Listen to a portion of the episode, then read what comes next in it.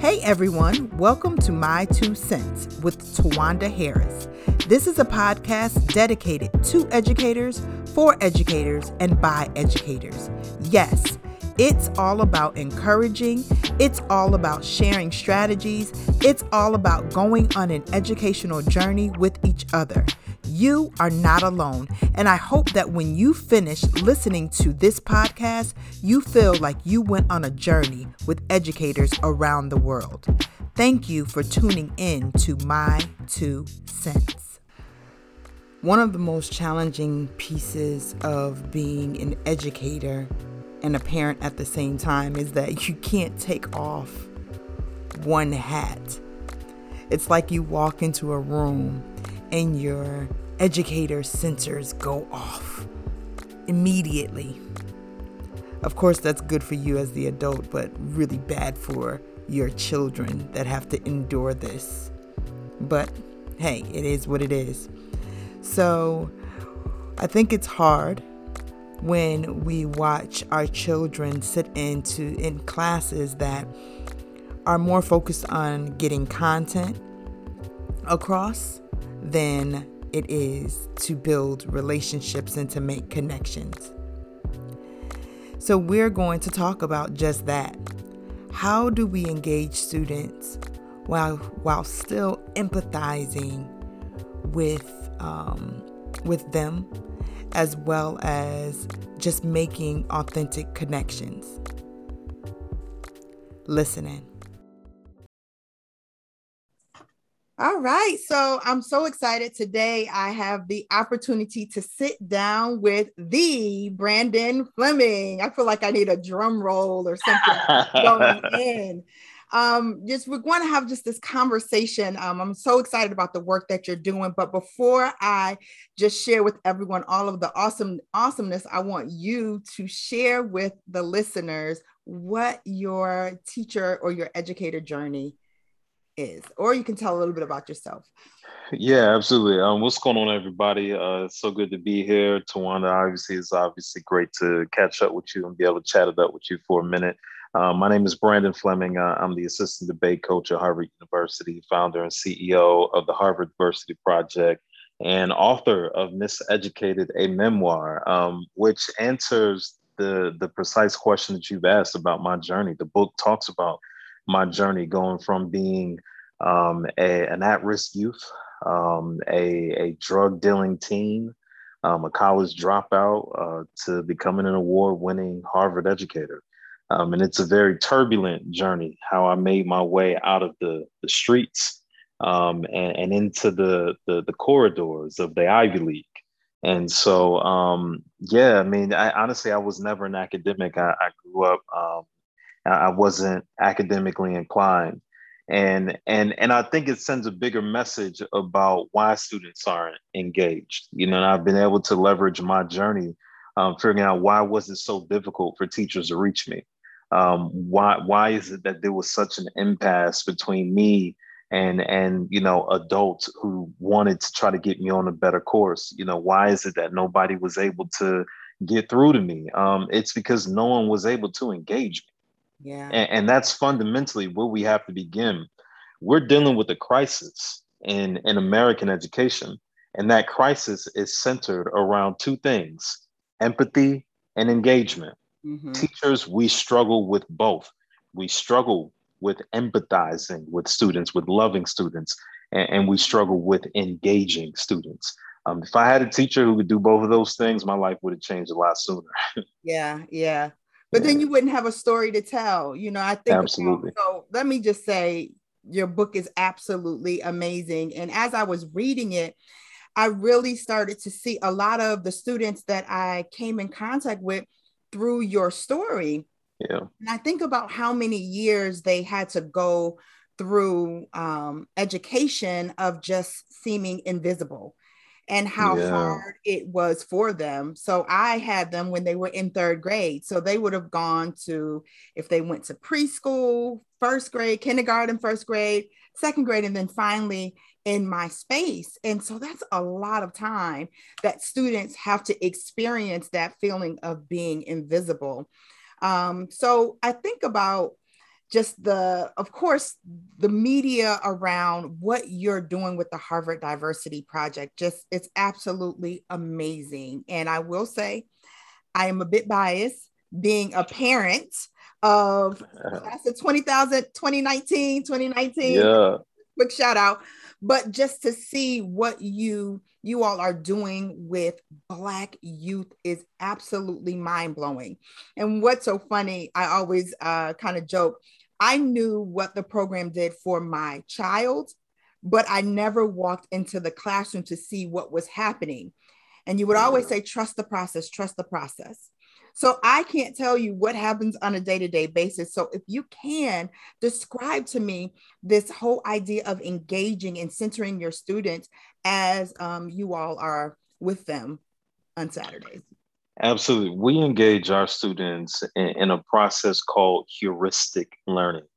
Um, we've uh, coined this phrase called the autonomous classroom, which is what we want to create. Um, autonomy obviously uh, means um, the, the ability to operate independently.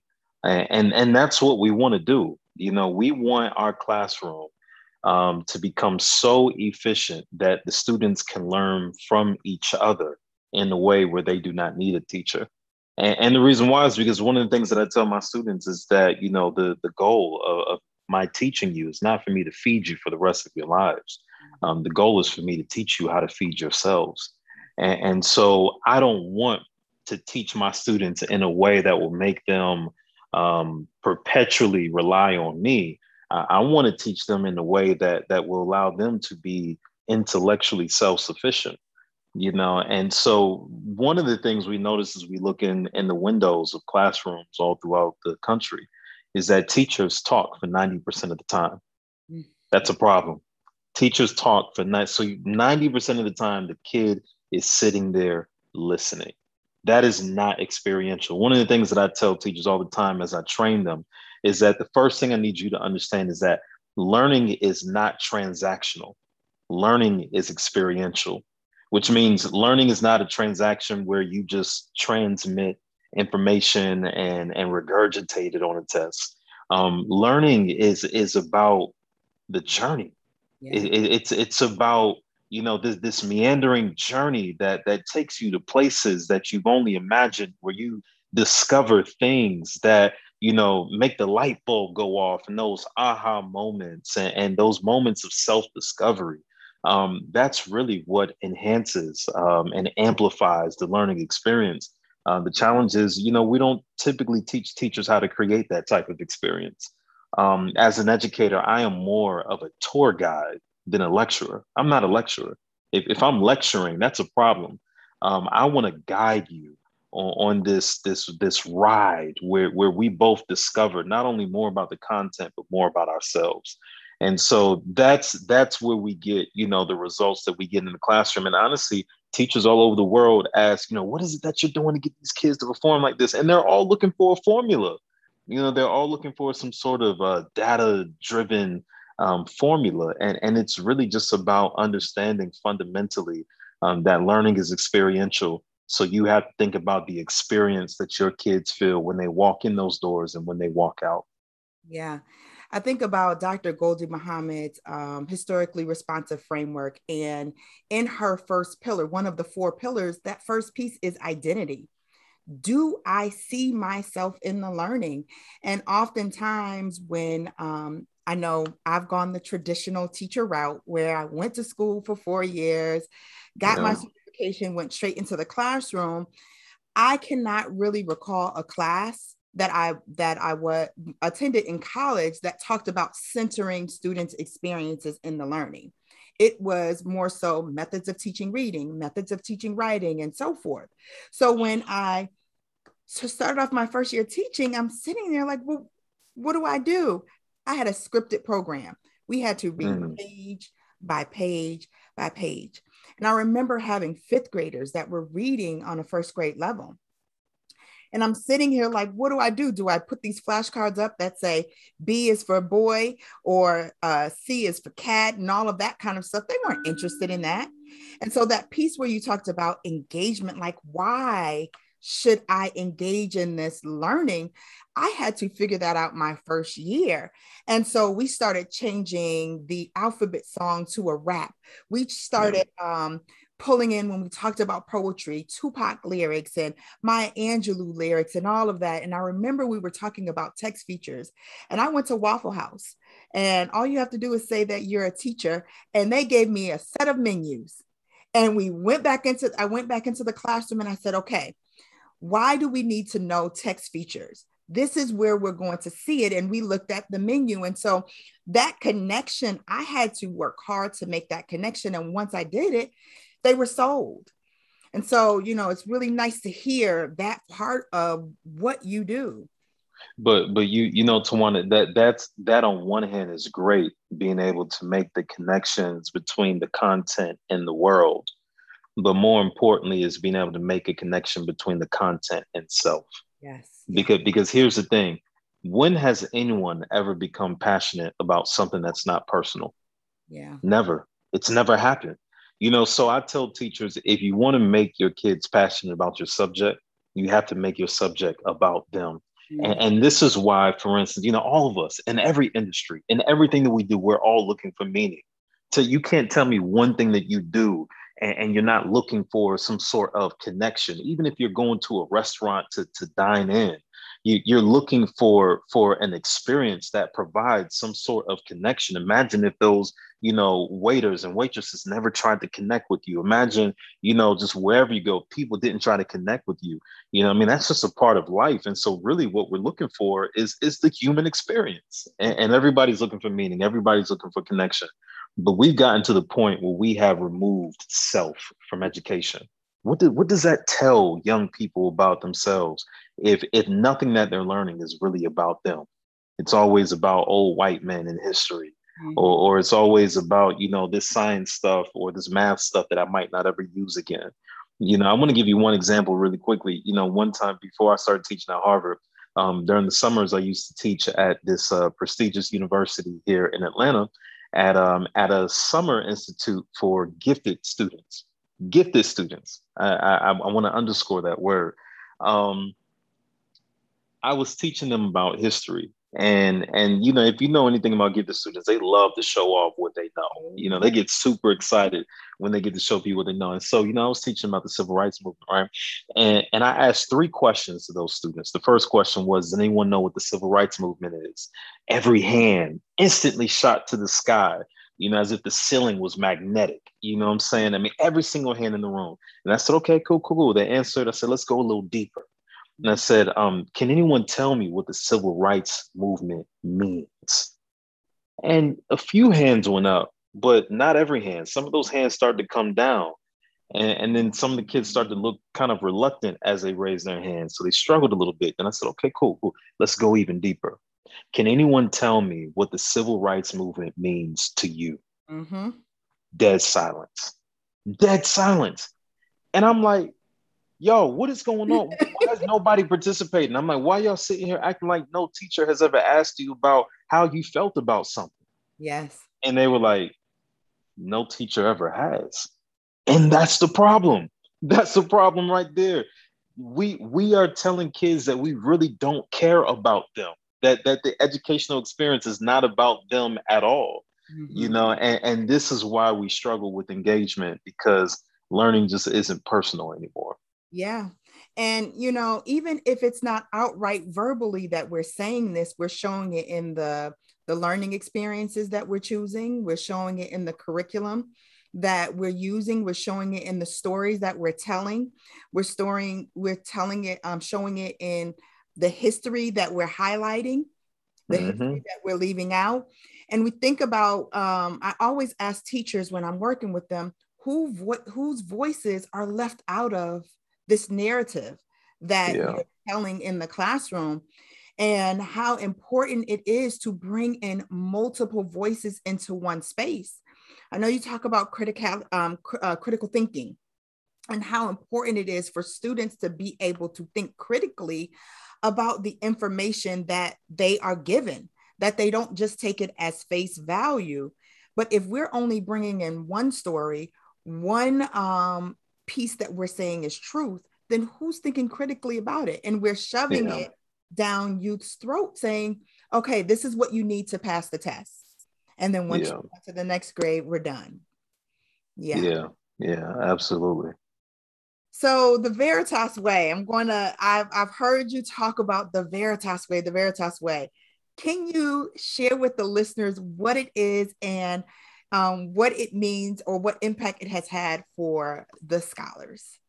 Yeah, so so the Veritas way is uh, the the methodology that that I have been using for the past ten years, and and getting unprecedented results with teaching young people. Um, it's the methodology I used when I was still a college student, and I started a um, a Saturday school program for at-risk youth in my community. Um, and in teaching them, you know, every single one of them finally achieved AB honor roll for the first time in their lives. I'm talking about kids whose cumulative GPA was at first a 1.2. Um, and in just nine weeks of teaching those kids every weekend, they went from a 1.2 to like a 3.5. You know, and I remember reporters and superintendents and um, principals used to come and interview me and ask me, like, what in the world are you doing with these kids? Um, and, the answer is it, it, was the Veritas way. It's, it's the same thing we've done at Harvard. We're taking these kids who have never been exposed to academic debate, you know, and training them for a year, one year, and sending them to Harvard to compete against kids who have been debating and competing in academic competition for most of their lives. And for four consecutive years, our kids have ranked number one. Our kids have won that academic competition. And again, people all over the world are asking me, what in the world are you doing with these kids? and the, the answer is it is the Veritas way. Veritas means truth in Latin. Um, it is what we believe is the true way to create stu- uh, student engagement and and and there are many ways you know this is not monolithic you know it's not like the only answer. Um, there are many ways to engage young people but but when we talk about engagement Tawanda you know i've been to so many different professional developments and all that and and the main tools that teachers talk about when it comes to professional uh, or student engagement um, is typically kinesthetic learning. You know like songs and movement and dancing and chants and cheers. They say this is the best way to engage young people. And I disagree. I disagree. I think the best way to engage young people is critical thinking. Because when you open up the faculties of a young mind, every single one of us are born with, with an innate inclination to question the world around us. That proclivity becomes stifled by what we call school. It dies there, and, and, and it's not meant to die. It, it's something that we have to revive. And, and when we do, and, and we make these kids curious about the world and curious about themselves and teach them how to identify problems and come up with solutions, this is what allows young people to own their education because I tell teachers, you know, yeah, you could do a song, you could do a dance. The average song probably lasts about three minutes. What are you going to do after that? After that song is over, how are you going to keep those kids engaged? How are you going to inculcate a sense of hunger for learning? How do you make that kid autonomous? it's by instilling within them the desire to be a perpetual student. Student, um, the the desire to discover more about the world, to discover more about the people around them, and more about themselves.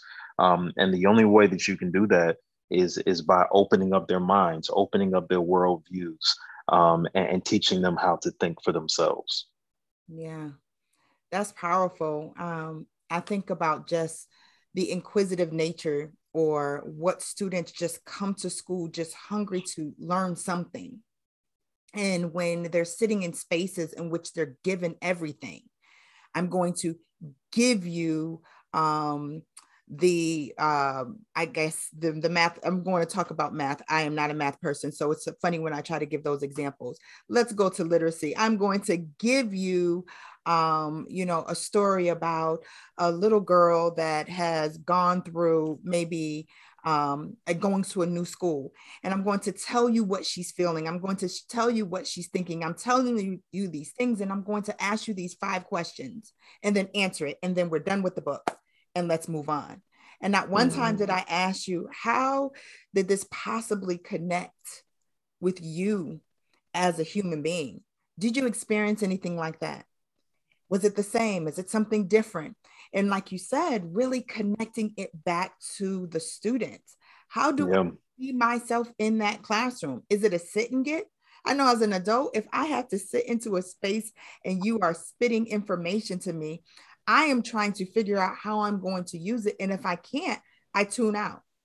Yeah, yeah, and and that's why kids, even in the Harvard program, what our kids struggle with the most when they get into the Harvard program is analysis. I teach them that there are three questions, three fundamental questions around analysis when you look at literature. Um, there's what does the text mean, you know, around interpretation. Um, there, there's what did the author attempt to do, and, and the last is what do you think or feel about it. And that last one, they struggle with. like they struggle, and you would think that it would be the easiest one, but they struggle with it because they're like, I, I don't, I don't know what to think about this. I, I don't know what to feel about this because they're not trained um, to to examine themselves as they examine the literature. They, they're not trained to do that. Um, they think we've we've gotten to the point where in education we have made students feel like they are irrelevant when actually they're the most important thing in the room. You know what I'm saying? And so um, it's it's unfortunate that we've arrived at this place, but but that's why I called the book that I wrote "Miseducated," because for me, I never saw myself in education and, and, anything that I was learning. Um, but it's not because it wasn't there; it's because I never had a teacher who was able to make the connection, and so I was miseducated in, in my perception of of the educational process. Um, you know, I, I ask teachers, what, what does your curriculum say about me? What does your curriculum say about the students that you teach? Um, what, whether it's Black kids and, and, and how you portray or omit the Black experience, you know, what does it say about? It? And so for me, it, it told me that I was not relevant. It told me that that that Black people weren't scholars. You know, that's what I believed because I didn't have access to Black scholars, and so I didn't think Black scholars existed, and so I didn't, I couldn't aspire to it. You know, but representation is a lens through which we dream, you know. And so I dreamed about doing things um, that I was represented in, you know, such as basketball, um, such as rap, um, such as gang activity. You know, that's where I saw my presence. Um, and so that's where I, I saw my identity. Um, imagine if we did that with education. Yeah, that's powerful. I think about my daughter. Um, she said to me, um, that she's so tired of reading about Black people only during Black History Month. Mm-hmm. So, in uh, her former school, that was when they talked about Black history. And I would sit there and I'm like, I don't understand as a parent how we can isolate a whole race of individuals to one month when we are a part of history overall. Mm-hmm. And so mm-hmm. what it because that is um only being taught during one month, what becomes associated with the black experience is oppression. Yeah. It becomes um associated with um being less than, injustice, all of those things. And we miss out on the joy, black joy, you know, that mm-hmm. there is there's brilliance in the things that we do on a day-to-day basis that it's not just because we're black it's because we're brilliant and if yeah. we're not showing that representation or we're not sharing those stories with our students then they're going to walk away and think that, oh, okay, well, that was just Dr. Martin Luther King, or that was just Malcolm X, or that was just for that moment in that time. And I'm like, oh, it happens all of the time. Brilliance is all around us, but oftentimes the media won't share those things with our with society. So therefore, our students are going to walk away, especially if it's not being talked about in the classroom. Yeah, absolutely. So you, I, I love um, this whole idea of learning being experiential. You talk about that a lot that it is an experience. And there are four tenets of the Veritas Way. can you kind of talk a little bit about how those tenets allow or create this pathway for students to experience the learning? Yeah, um, the four tenets all um, are pretty much focused on connection. Connection is at the center of all of them. Um, so the first being relationships.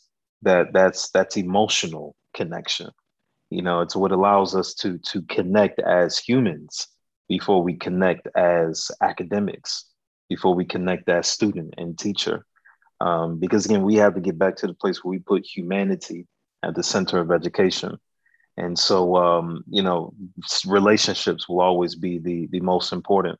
Um, but then after relationships is cultural relevance. Cultural relevance is, is another way um, to enhance connection in the classroom because I'm always looking for the relevance. You're always looking for the relevance in what you do. And if there's anything that you even perceive as irrelevant, you won't be able to connect with it. And so it's important for us to, first of all, and then the other thing we have to understand is you you can't reach people that you don't understand. And so educators have to do the work of getting to know and understand cultures that might be different from their own. You know, a lot oftentimes we talk about white people and white teachers and their inability to reach uh, students of color or black people, but but it goes the other way around as well. You know i'm saying? Black black teachers have to be able to reach brown students you know and, and understand um, different cultures that exist around the world to be able to connect with them. You know um, so cultural relevance is very important that we find ways to connect what we're teaching um, to what the kids care about um, and, and, the other would be uh, just student engagement that goes back to kind of the the, the tools that we were referencing early um, earlier in this conversation um, understanding what does it mean to create student engagement in the classroom. I'll be honest with you, where most teachers struggle is in the fact that there's a part of our job that is very performative. Our job relies on public speaking. And honestly, most teachers are terrible public speakers. Why don't we have public speaking courses in the field of education? You know what I'm saying? Like, why is that not fundamental? Why is that not rudimentary when we're thinking about training teachers who are going to have to stand in front of a classroom every single day and engage an audience. But we don't focus on rhetoric. We don't focus on the art of, of oratory and, and all that. And to be honest with you, I tell teachers all the time, uh, you probably wouldn't even want to listen to you. I mean, let's be let's be real. You imagine if you had to listen to you every single day, how engaged would you be? You know, so we have to understand. I mean, we break that down in so many different ways. We have to think about all the nuances that um, create engagement in the learning experience. Um, and, and, the last one is rigor. You know, rigor. People want to be challenged. Pe- people like the feeling of being challenged, uh, the bar being raised, and them being able to meet that bar. You know, we we have to uh, create rigor in the classroom because our society depends on it. The innovation of our society depends on it. The sustainability of our society depends on it you know so all of that is centered around um, connection though so so ultimately it's it's um, relationships cultural relevance um, student engagement and rigor yeah that rigor part it's such a um it's such a word that i hear most often being misused in the classroom that sometimes the word rigor is associated with uh, grade level standards Mm-hmm. And I had a conversation with an educator and I said, listen, grade level standards, that's the, the, the floor. That's not the that's yes. not even that is that is a piece um, of it, but that is not the big picture. We're not getting our students to pass a test. That's not how we create world changers. We have to create this space in our classroom in which students are able to think critically, that they are able to show up into spaces authentically as themselves and to be brilliant. Yeah. and to um you know be okay with challenging in a professional way and in a respectful way but being okay with analyzing and um advocating for yourselves but if we say that rigor is passing this test. Oh, my class was rigorous because all of my students passed the um, end of year assessment. well, you failed your students. Yeah, absolutely. That's the floor. Absolutely. You know, as, as my students, you know, they get into the Harvard program and they're like, oh, you know, I'm a gifted student. Like, who told you you was gifted? and then like in my school, like, okay, yeah, I need you to not believe them. Not not because you're not gifted, but it's because they don't expect much out of you. Mm-hmm. They don't expect my they, they they don't expect excellence out of you. And so I don't want you to improperly define what excellence truly means. We will determine by the end of this program year if you truly are gifted, because we're going to show you what true excellence is and we're going to teach you how to be it. You know, so you're, you're exactly right. No, they, they don't expect much out of our kids. You know, as long as you can do the bare minimum, they'll they'll slap that gifted label on you and clap for you. Mm-hmm. Yeah, no, that's not enough. Yeah, and then they get to college and struggle because yeah know how to advocate for themselves and they don't know how to you know think critically in classes and add value to conversations or classroom discussions they shrink in spaces and mm-hmm. you know for all of the the tenets that you just talked about it really allows students to show up in spaces and not shrink but to yeah. use their voice to advocate and to um, to, to talk about change and and to um, be courageous even as a young student be courageous to speak what it is that needs to be spoken and i know when i see uh, the harvard diversity the scholars every single st- scholar that i see they go into a room and demand oh yeah attention. There's no oh, question oh, yeah. about that so um, definitely, definitely, um, it is experiential, and you can tell by um, what the students, you know, you can tell by the students their behaviors and how they show up in spaces. So yeah. I pulled a quote from your book. I kind of put pieces together, but I thought this was a very powerful book. Um, powerful, of course, book, but a powerful quote. And I want you to tell me um, kind of what this means for your scholars. All right. So it says, I tell the stories and pen uncomfortable truths because it took me far too long to learn that where a man has no voice, he does not exist. But when he discovers his voice, he determines that he can sing and summon the sound of hope, a hope and resistance, a hope and resilience, a hope and revolution. This song, I sing so you too will sing and others will be free. But if and only if you decide to sing. Yeah. You know, singing is about telling your story. Um, my story is not unique. There, there's so many people who share my story, um, but they don't share the words. They don't share the voice. They haven't found their voice to be able to sing their song, to be able to tell their story. And so I'm telling mine, I'm singing my song in hopes of inspiring them and equipping them to be able to sing theirs. And, and, that is what I'm telling my students because everybody, all of our songs need to be heard, you know, and, and, and it's, it's what makes you stand out. You know, one of the things I tell them, I say, sing in a room of conversations. Um, their, their heads will turn and they will want to know your name um, everybody talks, but not everybody sings, you know? And so what we don't want to just be average, we want to be above average and we want to be able to uh, in, inspire people, but, but none of that can happen until you find your voice. And, and so long throughout my life, um, I felt invisible. Um, I felt inferior, um, but it was because I didn't have a voice and and in those spaces and in those places where I did not have a voice, I was non-existent. Um, but when I discovered my voice is when I was able to declare my presence and be able to say to people, "I'm here. I will be heard." You know, it's like what Langston Hughes said in his poem. You know, when he said, "He said, I am the darker brother." Know, they send me to eat in the kitchen when company comes, but I laugh and I eat well and I grow strong. But then he said, "But tomorrow."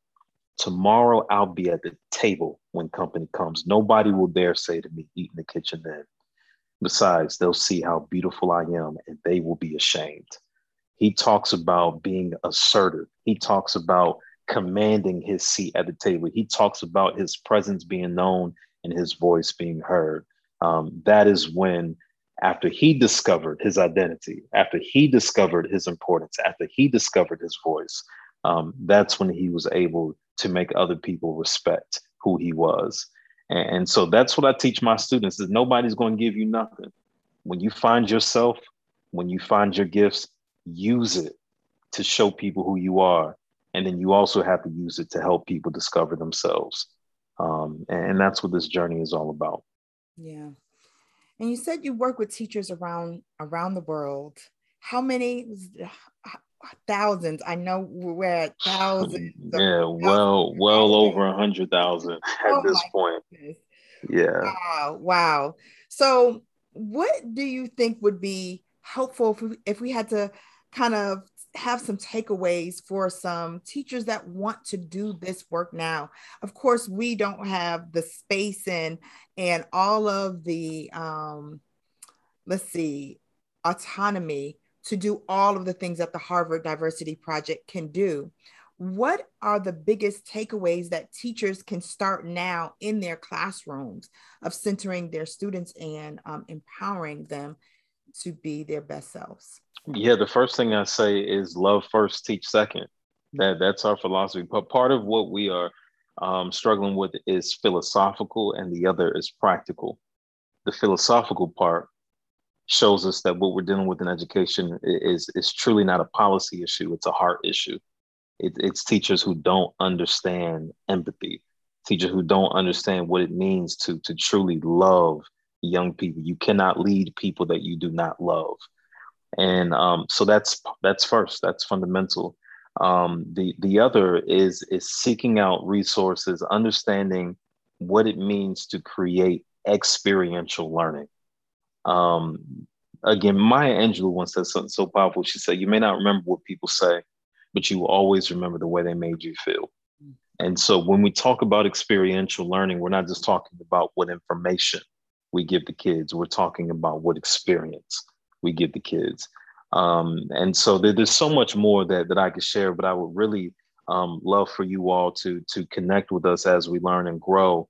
Um, we, we've made, you know, the, the Veritas Way methodology public and available, you know, for educators who, who would like additional resources um, to teach them how to create and enhance the student engagement in their classrooms um, so please connect with us on social media um, at the, the Veritas Way um, underscore on social media. Connect with me at BP Fleming. Um, of course, you're probably already connected with Tawanda, but I think more now than ever, it's important um, for us to connect as as academics and as educators, um, so we can learn from each other and so we can grow with each other. Yeah, that's definitely. I what I'll do is also put all of the um, ways that teachers can connect and learn more about the Veritas way. I'll put it in the show notes as well and put some links um, on my page as well because it's a whole um, it's a whole movement. Oh yeah, and it's very important that as we are centering our students and um, creating spaces in which their brilliance is welcome that we are allowing them to think critically. And it's not a matter of I am the teacher and I am the giver of all knowledge. I always say the sage on stage.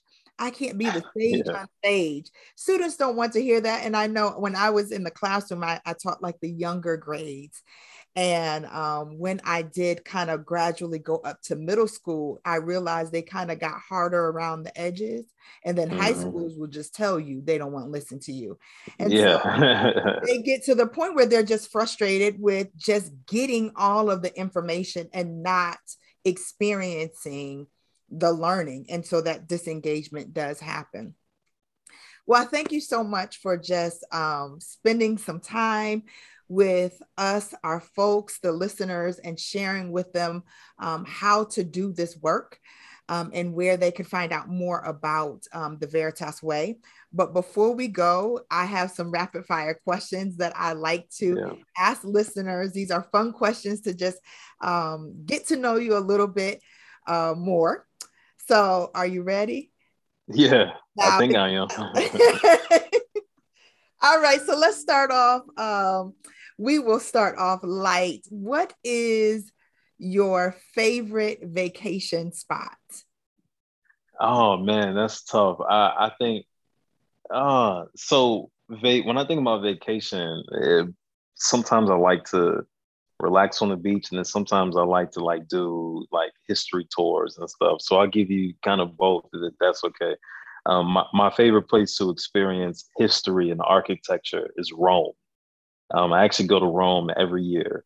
Um, so that's probably my favorite spot. But but just like relaxing, kicking back. Um, I would say right now it's Tulum, Mexico. Mm. Yeah.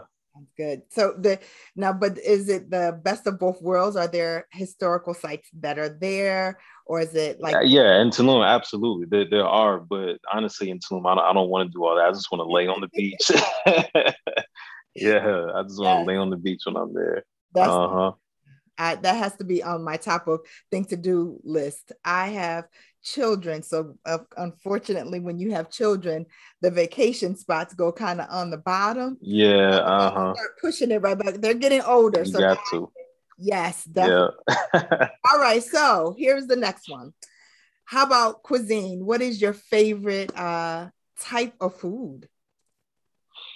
Uh, I, I mean, I'm inclined to say everything. Like I, I eat everything, but I, I would say probably Italian. Okay. Yeah, Italian is probably my favorite.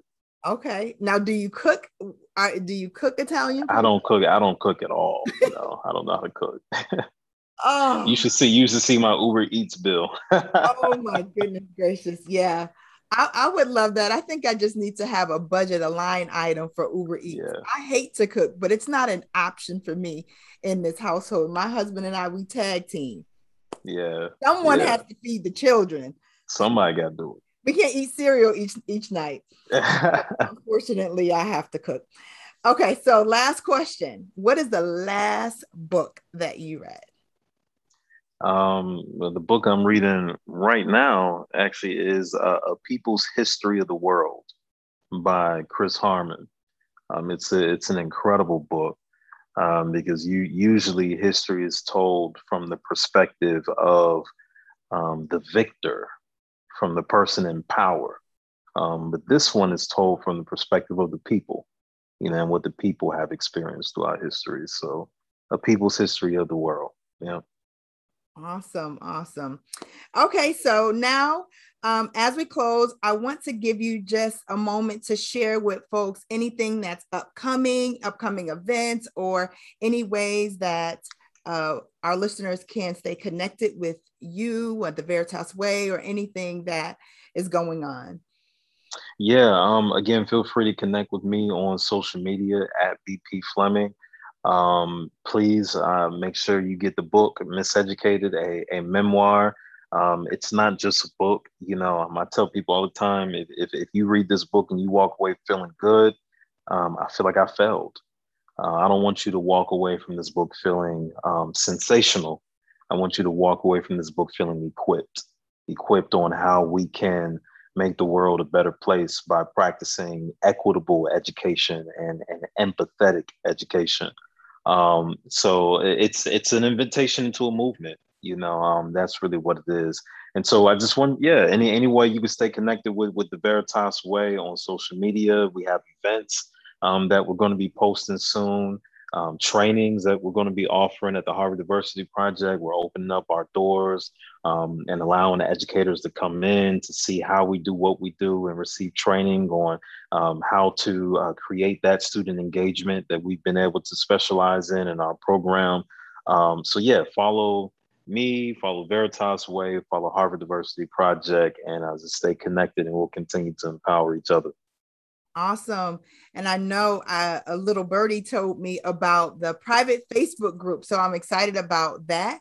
That will be launching soon. So stay tuned, listeners, for the private Facebook group in which you will have access to others that are on the movement or in the movement on in a part of the movement. That's what it there is. There we go. correct. You got your red pen out.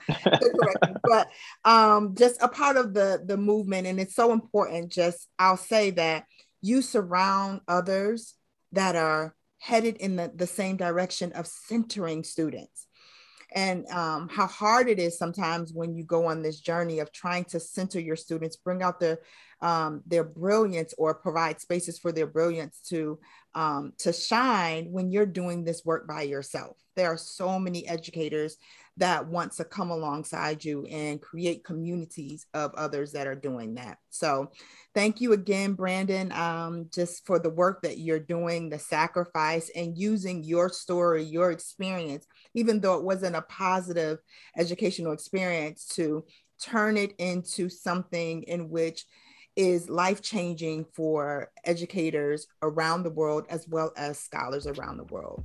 So thank you again. Absolutely. And to, Absolutely. Thank you for having me on.